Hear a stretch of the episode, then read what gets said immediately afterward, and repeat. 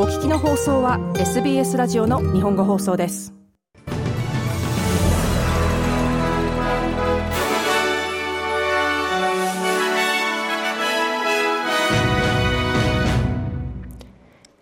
11月2日 SBS 日本語ニュースです。エジプトにつながるラファ国境が開きガザで足止めされていたオーストラリア市民は避難することが可能となりました。外務貿易省はパレスチナ自治区から20人のオーストラリア市民がエジプトに渡ったと確認しました。さらに外務貿易省リスト内の3人も国境を渡りました。アルジャジーラのニュースでは、1人多い34人が水曜にラファの国境を渡ったと報道しています。エジプト、イスラエル、ハマスの仲介をカタールが行い、アメリカのマネジメントにより国境が開かれました。これにより、オーストラリア市民と外国籍の人々がガザ地域からの脱出を許されています。ガザ地域では10月7日のハマスによるイスラエルの襲撃の反撃として爆撃が続いています。国連事務総長のスポークスマン、ステファン・デュジャリック氏によると、ガザ地域における人道支援体制は未だに絶望的な状況にあるとしています。イスラエルはこの10日間、国際人道支援グループに、食料と医薬品を運ぶトラック200台以上をエジプトから送ることを許可しました。しかし人道支援団体は物資が全く不十分だと話しています。デュジャリック氏はアントニオ・グテレス事務総長が暴力をやめるように要求していると話しました。事務総長はすべての当事者が住み分け、行動原則、危機予防の原則を含む国際法、国際人道法を遵守することを改めて強調します。彼は強く市民の殺害を非難します。そしてもちろん広範囲な枠組みで全ての当事者にこの悲惨な暴力、痛み、苦しみを終わらせるように強く呼びかけています。デュジャリク氏でした。ハマス政権によると、イスラエル軍がガザの難民キャンプとなるアパートを2日続けて空爆し、多くの死者と負傷者を出したとしています。一方、何十人もの外国籍パスポート保持者がガザからラファ国境を越えてエジプトに渡りました。3週間前にイスラエル・ハマス戦争が始まって以来初めて外国籍パスポート保持者が爆撃を受けている土地から去ることが許されたことになります。今日、11月2日の経済社会展望カンファレンスでジム・チャーマーズ増相は、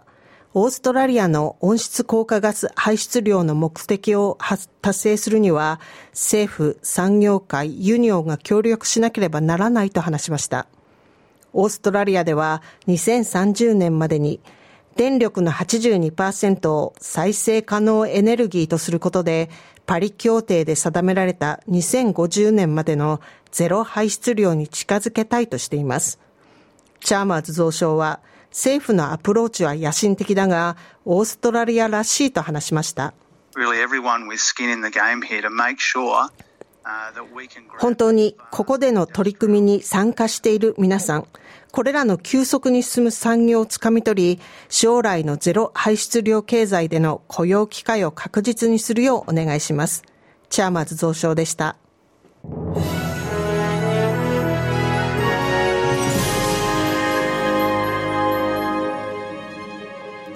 お聞きの放送は SBS の日本語放送です。ニュースを続けます。クイーンズランド州タラのウエストダウンズでは山火事被害の復旧が始まりました。住民はクイーンズランド内で未だに起こっている6カ所の山火事の状況をウォッチアクトの警報に注意しながら自宅に戻ります。当局によると、タラの山火事は木曜日に封じ込め可能なラインまで来ているが、数日は燃え続けるだろうとしています。ある住民は先週初めに山火事が起こって以来初めて所有地の状況を見ることになります。多くの住民が全てを失いました。アナスタシアナスタシア・パラシエ州首相は、キャラバンや仮設住宅が提供されるまで、50人の住宅支援スタッフがタラの住民をサポートすると発表しました。クイーンズランドの復興機関、ジェイク・エルウッド CEO は、被害地域を来週訪問する予定となっています。異常気象により、以前より多くの人が入院、死亡しているという報告が上がっています。特に異常な暑さが、怪我や死亡の原因となっています。オーストラリア健康福祉研究所の新しい報告書によると、熱波、山火事、豪風雨に関連した入院事例がこの10年間で増加しているとしています。熱波が原因で2012年から2022年の10年間で入院患者が9000人以上、2011年から2021年の10年間で死亡が677件発生しています。同研究所の怪我システム監視部門の責任者、ヘザー・スワンストン氏によると、異常気象による入院は3年ごとに1000件以上発生しているとしています。ヘルスケア教育を提供する大学のトップ ACDHS によると、爆発的に増加しているエイジドケアワーカーの需要に応えるために、早急に2万5千人の看護師のトレーニングが必要だとしています。政府のエイジドケア状況の改善策が進んではいますが、ACDHS はエイジドケアに住むオーストラリア住民は1日平均8分のサービスしか受けられてないと分かっています。委員会の推奨は22分です。2021年のエイジドケアに関するロイヤルコミッションの調査報告書で、オーストラリア高齢者の標準以下となる介護、虐待、ネグレクトが発生するシステム的な結果が見つかりました。エイジドケアサービスを受けられるオーストラリア住民の人口が次の10年間で435万人から565万人に膨らむことが見込まれていることから同団体は多くの新規エイジドケアワーカーのトレーニングが必要だと話しています。新しい調査でオーストラリアの雇用主の中には従業員をオフィスに戻すために自宅でリモートワークを続ける従業員の減給を計画していると分かりました。このハーバード・スミス法律事務所によるフューチャー・オブ・ワークのレポートによると、ある企業がイベントを企画するなど、従業員をオフィスに戻すよう意欲付けをする一方で、ある企業は厳しいアプローチを選択しているとしています。パースのバジル・ゼンピラス市長は、チャンネル7に対し、人々がオフィスに戻る必要があることに同意すると話しました。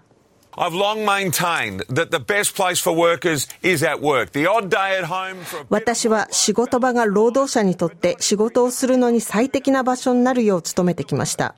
ワークライフバランスを取るために時々ならいいでしょう。でも毎日とか週2日とかは違います。働きに来てください。働くのです。そのためにオフィスがあるのです。それが働くことです。そしてそれを行うのにベストな場所がオフィスなのです。ゼンピラス市長でした。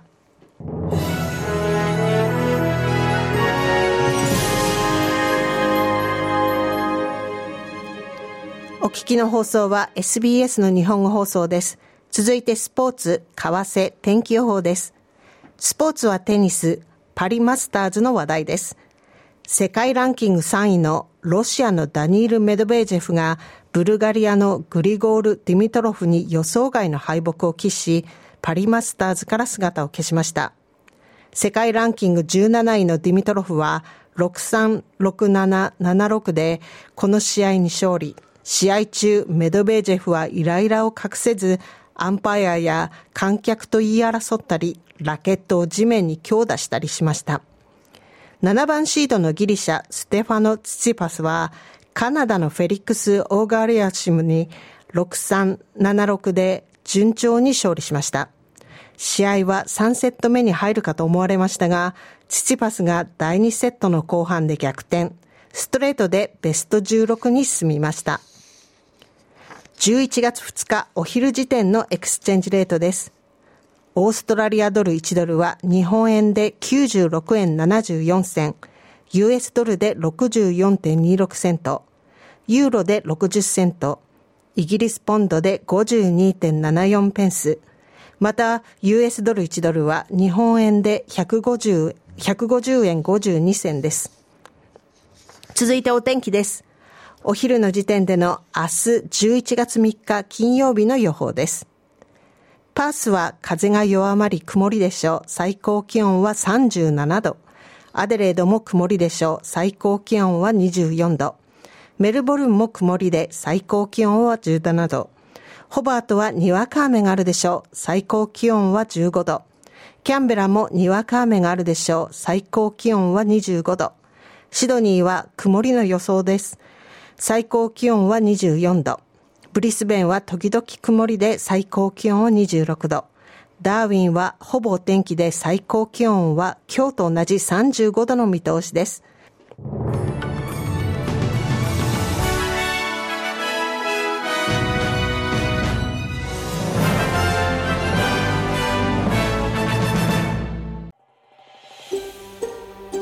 SBS 日本語放送の Facebook ページで会話に加わってください。「LIKE」「いいね」を押してご意見ご感想をお寄せください。